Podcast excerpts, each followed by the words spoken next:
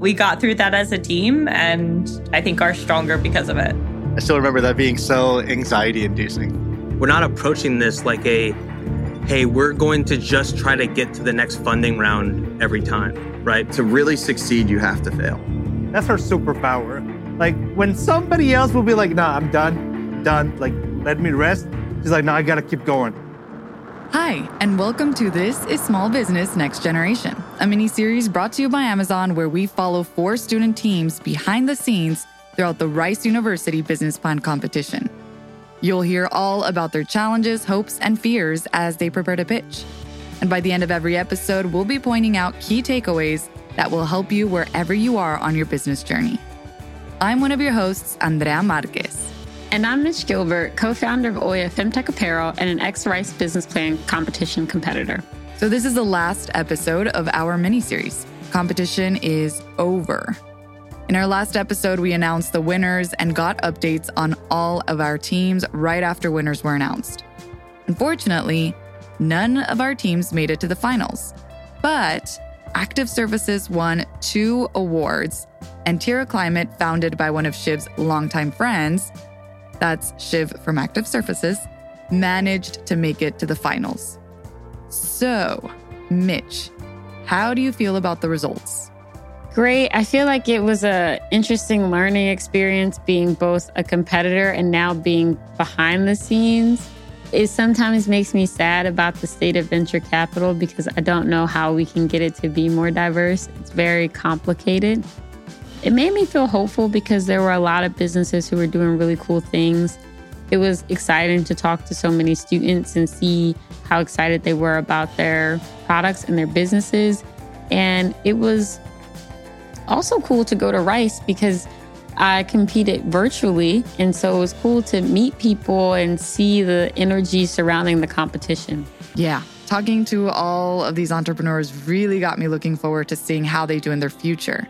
Hopefully, they'll succeed. On this episode, we'll be checking in with our teams after the competition to see how they feel about it and what they're currently up to or what's in their near future. Did they manage to snag an investor or more opportunities at the competition? Are they competing for more money elsewhere? Or are they hanging up their pitching capes? I'm so excited to find out.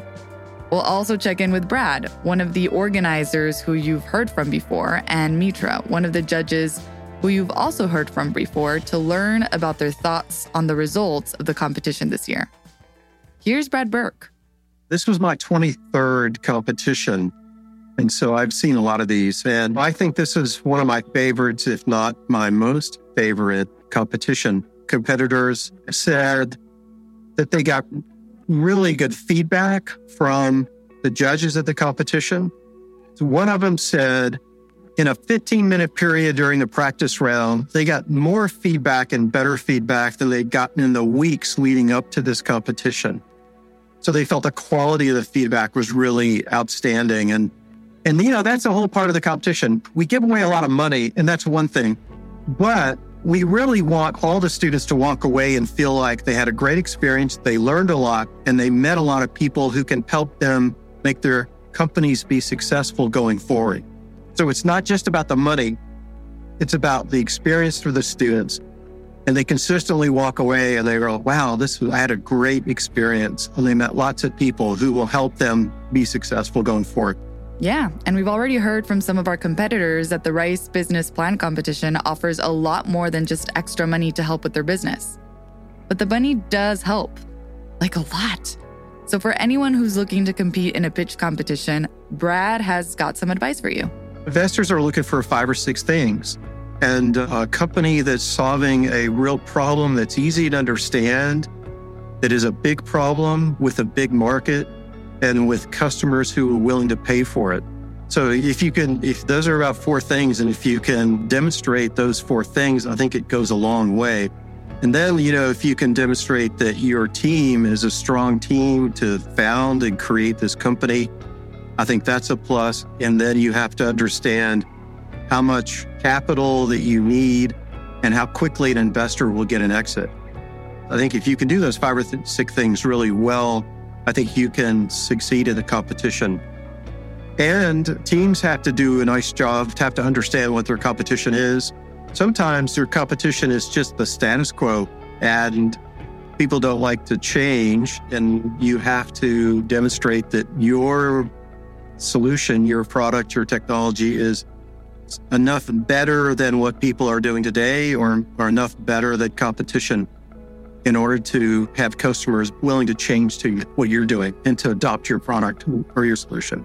You know, there's a lot of economic turmoil going on right now, or concern about recession and concern about inflation. And, you know, one piece of advice I would say is that even though there is economic uncertainty, it's often in times of economic uncertainty when some of the most successful startups are founded. I would encourage entrepreneurs to follow their passion and follow their idea. And even if they're not successful in the first one, that often makes them more investable for their second one because they have learned from their success or learned from their failure.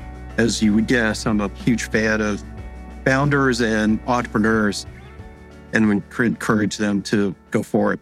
Here's Mitra Miller.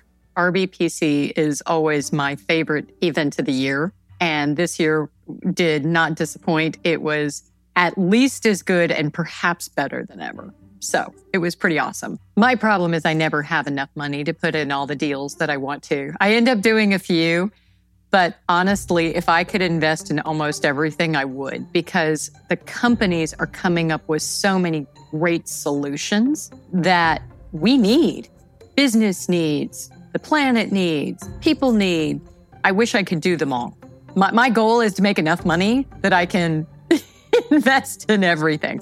That's my long term goal. But overall, the winners were fantastic. I think there were some that were super exciting.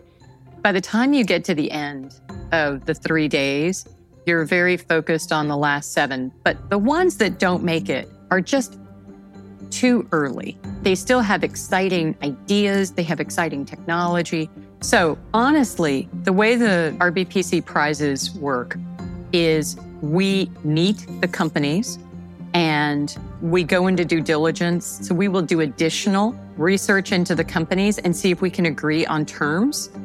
So investing is a marriage, and it can be a very long marriage. I'm in deals that are now 10 years old, and they're not exiting yet. They're great, they're looking good, but we're talking about a 10 year relationship. So you and the founder need to make sure that this is a relationship you want to get into, especially at a super early stage.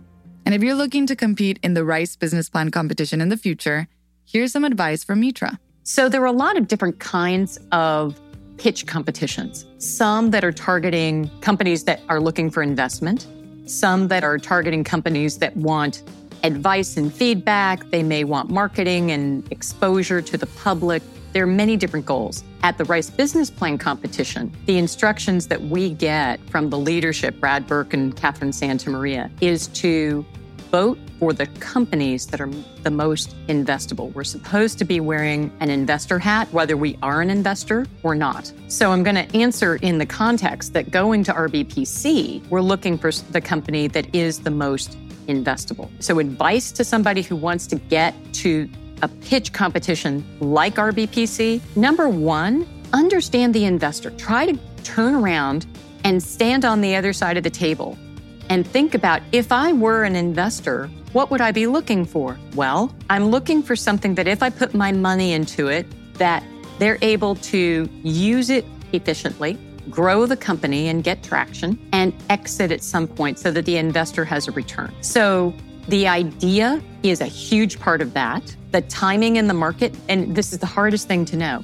Is it the right time in the world for your idea to move forward? Is it too early? Is it too late? Or is it exactly the right time? Um, number three is the leadership team. Are these the people with the fire in their belly who can take this forward and make it a great success? We look very, very much at that. And then, of course, the last one is will they be able to take it all the way through to the finish line? And that might mean raising additional capital, getting creative, pivoting the company so that they can take it all the way home.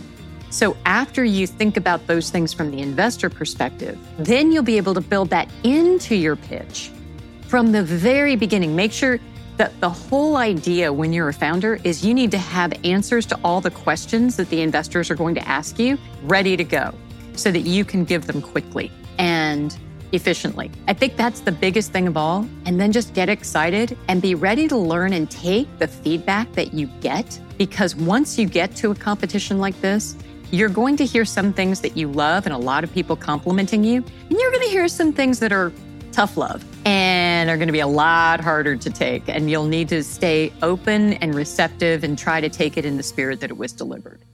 This experience has been full of a lot of learnings for our teams, for us as hosts, and hopefully for you as a listener. To finish off and understand how the competition impacted our teams, we checked in with all of them a couple of weeks after the competition. First up is Active Surfaces. If you don't remember, in our last episode, we mentioned that Active Surfaces had another competition that they were competing in right after the Rice Business Plan competition, and they won. So, of course, we had to ask about that first. We actually swept house. So we won every every level that we could have. We got the MIT 100K full winning, but also the audience award as well. This just goes to show that every competition is different, and losing doesn't always mean that you have a bad business. And aside from their win, we found out another little detail from them. Apparently, Active Surfaces was so close to making it to the finals at the Rice Business Plan competition. They sent an email with like the some of the prize winnings that we got because we won the climate prize, which we were super excited about. And in that same email, they're like, "Oh, you also won a cash prize because you made it to the semis and you were third place in your room." and therefore you get a certain amount. Because if you're fourth place, you get a different amount. If you're fifth place, you get a different amount. They were so close, but hey, that's an extra injection of cash into their business. So it's a win win. Anyway, here are some thoughts on the winning teams. I'm happy a couple of climate ones made it too. The main reason Rich and I are both in this space overall is because we care about addressing climate change in whatever way. So as long as any of these folks are winning, not to be too political, but I think I like the idea of those people getting pressed. And remember when Rich said that he was worried about how public the competition was and how that might influence investors' opinions on active surfaces? Well, like now our LinkedIn's are blowing up with like former MIT alum or just people in the climate tech VC space DMing us saying, Hey, I saw that you did well here. I saw you won the climate prize at RBCP, or I saw you won the 100K. Like, how can we connect and work together? It's nice to not have to go and like cold reach people, but we can have people reach out to us, which is nice. The benefit of these sorts of com- competitions win or lose is press, right? It's getting your name out there. And at the beginning of the startup journey, all you're really doing, probably 100% of your, your effort, is validating your idea. So with Rice, you know, I mean, we were unsuccessful in getting to the finals. But at the end of the day, right, like we're getting pinged a lot on people on LinkedIn who say, like, hey, we like the startup, we like the idea, like, let's connect. Same thing with 100K. It's a point of validation. And it's really nice that we won. But it's also, again, just like the main core benefit beyond the 100K or whatever prize winnings is, is that public appearance and presence. Those sorts of things has kind of like led into what we're doing now, which is we're sort of use that to leverage financing. And Active Surfaces has some exciting news. We're going to be venture backed. The first closing is the end of this month and then there'll be a little bit of a closing after which we ended up having the term sheet before we ended up going to Rice. When the full financing is in, it's going to be a combination of people who know us before Rice as well as people who met us after Rice as well. So that's kind of like the benefit of these sorts of competitions overall, right? Win or lose is that like you're getting your name out there. And ultimately it's through those side of like secondary connections that, that end up pushing you forward being venture backed essentially means selling part of your equity or part of the company to venture capitalists who then value your company at a specific amount, give you a specific amount of money, and then that gives you 18 months to 24 months of runway to then go and build a business. And we're at the very early stage of that, getting our first venture financing. The entire point is to move faster. And specifically, it means building out a team, it means getting access to manufacturing facilities, it means iterating on our product. It means getting a commercial pilot ready within two years, being able to do things we wouldn't be able to do otherwise. And what are some benefits to being venture backed? It's multi millions of dollars cash injection, which allows us to hire the biggest one. So that would allow us to go from us two to probably a team of like five, six engineers plus business staff. One is being venture backed now means that we can stop, not stop, but we can lower the amount of time that we spend pitching and spend more time building the business and hiring people and actually doing uh, what we want to do, which is making services active.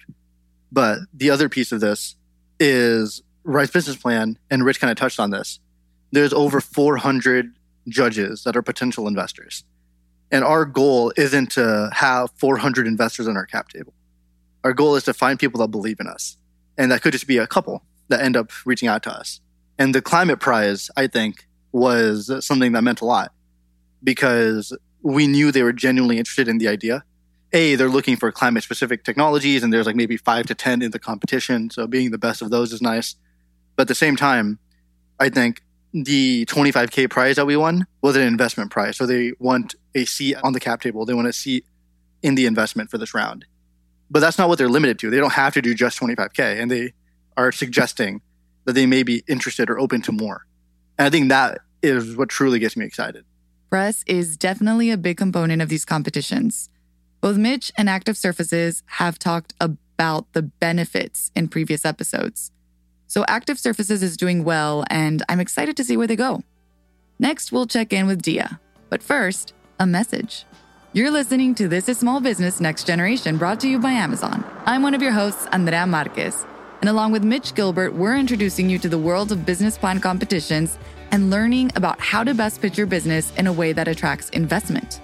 In the case of the Rice Business Plan competition, teams are competing to win up to $350,000 toward their small business startups. Did you know that nearly 60% of products sold in Amazon store are from independent sellers, most of which are small and medium sized businesses? If you're an aspiring entrepreneur or an early stage small business owner, there are many resources that Amazon offers to help you succeed and grow. One of those resources is the Amazon Small Business Academy, where you can find the help you need to take your small business from concept to launch and beyond. You can strengthen your skills at no cost with live and on-demand trainings, Q&As, events, and even find more This is Small Business Next Generation content. If you don't know where to start, you can take the free self-assessment on the Amazon Small Business Academy site at www.smallbusiness.amazon. All right, and we're back with Dia. I think I'm really glad that we went. It was a really valuable experience for Julio and I to learn pitching together. Just honestly, like learn more like the ins and outs of how each other work, as Julio said earlier. And I mean, it was it was honestly also fun. Like we met some really great fellow entrepreneurs of the fellow teams. Our practice pitch was a little rough, but I think we really came in strong with our first real pitch and I think we were both really proud of that. We were both flying pretty high after that. We didn't walk away with any of the big checks or prizes, but we, you know, I think we were proud of the pitch that we ended up putting together. I'm a night owl. I do most of my research at night. What I can tell you is before you make an important pitch, try to get some sleep. I know it's hard. You might have to go get those melatonin gummies or something, but it's worth it. I would say some of the like the really helpful feedback that we got was just really making it explicitly clear of what exactly our timeline was. So being clear about our go to market strategy and that we sort of we have this DoD angle that we're going to do. And because it's DoD there is going to be a dual use component of it with athletes and probably, you know, a fitness component that is to get to our ultimate play of medtech, but then also exactly walk them through how much time we're giving ourselves for the FDA play and that we're giving ourselves the exact standard of 80 months and showing them all of the steps to that process because the FDA is something that scares investors a lot. So I think that some very valuable feedback that we got and then implemented was that we said, just put on a slide. This is the timeline. We're giving ourselves exactly average. And here are steps one through five to get from A to B. On some of the presentation style, it really was helpful. So the first one, they really said, come out from behind the desk. I think Julio was maybe fidgeting a little bit. And, you know, they really gave us both some sort of just like own the space a little bit more and be confident in your pitch. I will say then we went in with that with our second pitch and then we sort of received some Goldilocks feedback of saying like, well, don't be too confident. And so it was a little bit like, well, you can't have it both ways, guys. Like that is no reason to stop female entrepreneurs from trying to do. But I, I think I'm very proud of how Sloan handled it. I think both her pitches went great, and I do want to be emphatic that it was not even most people. Like, but but the fact that there's still people there who who think that way is what worries me. Brad did touch on this subject as well. There's a lot of dimensions to this issue. Uh, and it's something that we think about often at the competition.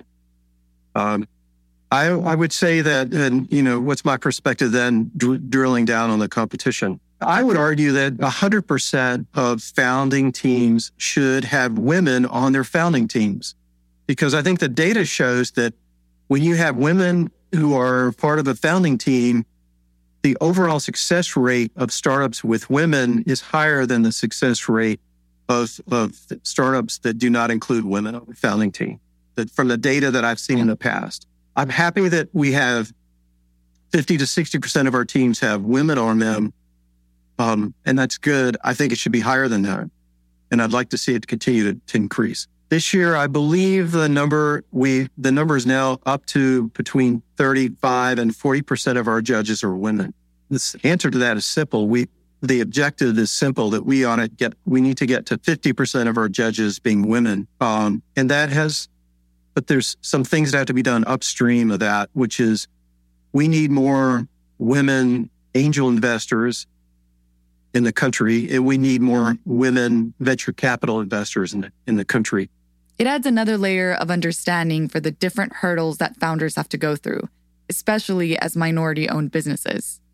Speaking of which, here's Bilal from Unchained, a Black owned business.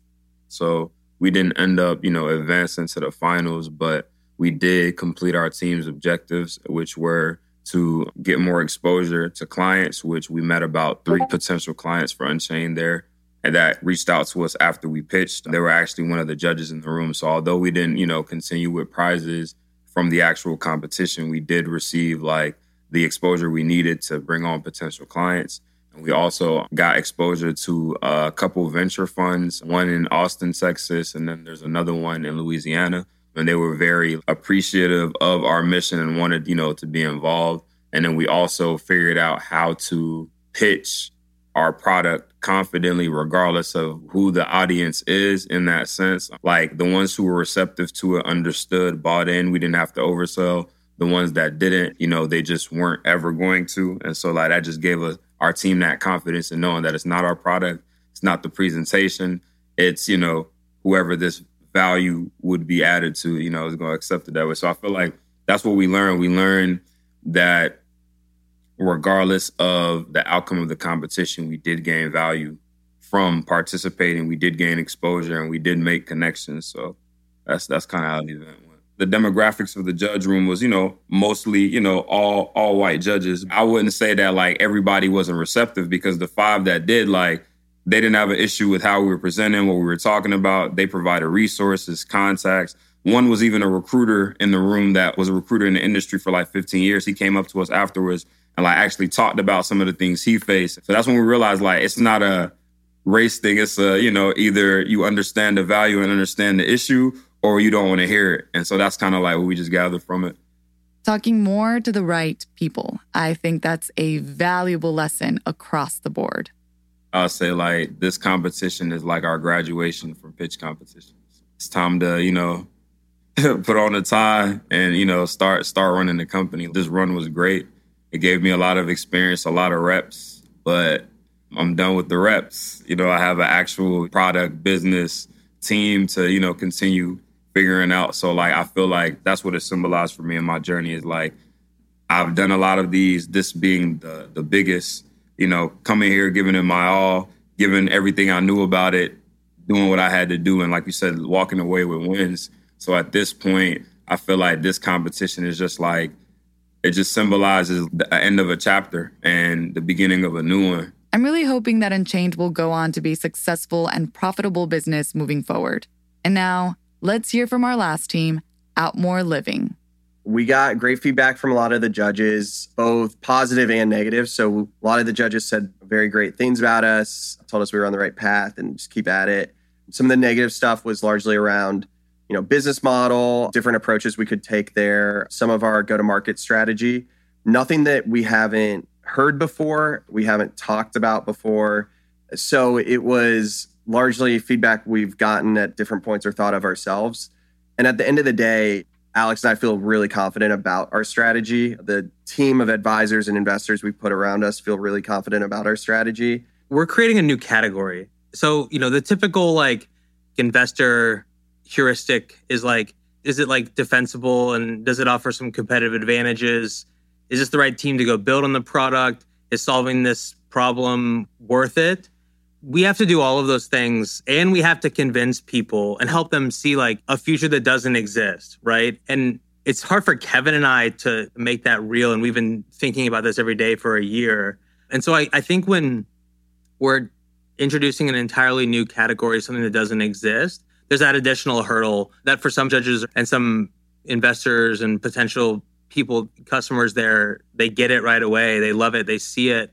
And others for whatever reason maybe we didn't do a good enough job of explaining it. Maybe they just don't particularly enjoy outdoor furniture, outdoor living, whatever it may be, whatever the reason is, didn't see it. And I don't think Kevin and I appreciated necessarily the challenge of introducing a new category, right? Like someone who's never even heard of this idea whatsoever doesn't exist in the world that like sort of ramps up the difficulty a little bit even more there was some feedback that i think was related to just like a lack of knowledge with our industry which is expected like there aren't really that many furniture startups. And mm. so w- even within the consumer niche like sector of the judges, there weren't that many, if any, that have interacted with furniture, right? So like there's that barrier yeah. we have to overcome. But I think that also we got some great feedback from some of the women judges that were in our first round, like around design, certain preferences there that ended up being super helpful for us. It would have been great to win, but I didn't leave it like thinking, oh my God, we should have won that thing. I left it thinking we could have won it. And there was also a lot of great co- companies there. So, yeah, I don't think there's any way to come out of this like worse off. You are forced to refine your story and prepare in such a way that makes you understand your business better.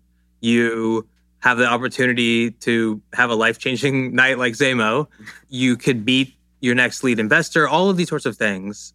I, I mean, I'd be lying if I said that like it wasn't like a pretty like emotional. It, it really it stung to like not even move on to the semifinals, right? Like we were planning and preparing and and trying our best to do that. I think in general, it's a matter of getting over like a fear of like rejection that is super necessary to build the thick skin, persistence. Some might call hard-headed stubbornness that it takes to like be an entrepreneur and change the way the world is to some extent. And the reason that's tough, it is because, you know, this is an idea that Kevin and I have put our stake in the ground and said, we think this is such a good idea. And we've put so much effort into it that we are going all in on this. We want to devote, you know, the next decade plus our life's work to making this idea a reality. And so when you're that vulnerable to then be told implicitly, not explicitly, but being told implicitly, like these other ideas we think are better than the one that you are hitching your wagon to, it's a little scary. But now, since then, it's like, okay, on to the next. Now we're just going to go build the company, right? Would it have been amazing if we were a finalist and, and won? Absolutely. Does it change the chances of success that Kevin and I believe we have? No. Rejection is part of the journey, and knowing how to deal with it is super important to keep moving forward. I think that the Rice Business Plan competition really showed us that journey. It seems like all of our entrepreneurs are doing good, regardless of how far they made it into the competition. And they all agree that even if they didn't win anything, the experience taught them a lot. It's been great seeing everything behind the scenes from both the competitor's side and the judge's side. Mitch, it's been especially great to hear your perspective too. This has been an awesome opportunity to get to know our teams, to get to know you as a co host, to get to know the Rice team, judges, and staff. And I hope you all, as listeners, have learned or gotten a more intimate understanding of what it takes to succeed at these business plan competitions and in venture capital. as both a heavily represented founder and an underrepresented founder. And I think it's important to remember, regardless of if things may be difficult for you as an underrepresented founder, it's so important to continue trying. Business, especially small businesses, are an extremely great way to build generational wealth and capital and to be able to support a family and also your employees and really grow America. So, regardless of how hard it is, I hope you learn some specific nuggets to help make things a little bit easier and that you continue to try. Because if you continue to try, you're going to be better. You're going to make everybody else better around you. And I'm rooting for you. Couldn't have said that better myself. That's such a lovely way to end the last episode of This is Small Business Next Generation. I learned so much, and I wouldn't have been able to do any of this without you by my side, Mitch. So thanks for being here. And why don't you take it away and give us your big three takeaways? One, be gritty and patient. Use every resource that you have at your disposal. It's going to take everything that you got. And if you're an underrepresented founder, you can't get frustrated by the rooms that you're not going to, it's not going to be easy for you to walk into. Yeah, it can be frustrating, but you have resources too. And never forget that, two, if you're even showing up in those rooms, you have your own talents. And so don't isolate yourself. Continue to rely on a network. And I would also say get some co founders. Being a founder is a very lonely experience, and there's a lot going on. So having a co founder who can watch your back is really helpful. Three, judges find it hard probably to really rank charisma on a sheet of paper. But charisma is really important when you're a founder. Like, you have to be a person that people see themselves in you. Like, you are a person of the people. You inspire them. They want to hang out with you. They want to be your friend. They want to support you and help get you to the next level. You have to build a business that people want to rally behind. Every episode of this mini series has important lessons learned and takeaways. So make sure to go back and give them all a listen. And if you want to continue this journey of learning and leveling up, make sure to subscribe and stay up to date with our regular This is Small Business episodes. And with that, we'd love to hear your stories wherever you are in your journey. Whether you're about to start your own business, in the process of it, or maybe even getting ready to pitch your business in a pitch competition, reach out to us at thisissmallbusiness at amazon.com to tell us what you're up to. Or let me know what you think of the episode by leaving a review on Apple Podcasts. It's easier if you do it through your phone. And if you like what you heard, I hope you'll share us with anyone else who needs to hear this. If you're an aspiring entrepreneur, and I hope you are if you're listening to This is Small Business, or maybe you already have your small business up and running and you're ready for the next step. A super valuable resource that can help you is the Amazon Small Business Academy site, where you can find the help you need to take your small business from concept to launch and beyond. Take the free self assessment on the Amazon Small Business Academy site at www.smallbusiness.amazon. This is Small Business Next Generation is brought to you by Amazon with technical and story production by Jar Audio. I'm one of your hosts, Andrea Marquez. And I'm your co host, Mitch Gilbert. Hasta luego, and thanks for listening.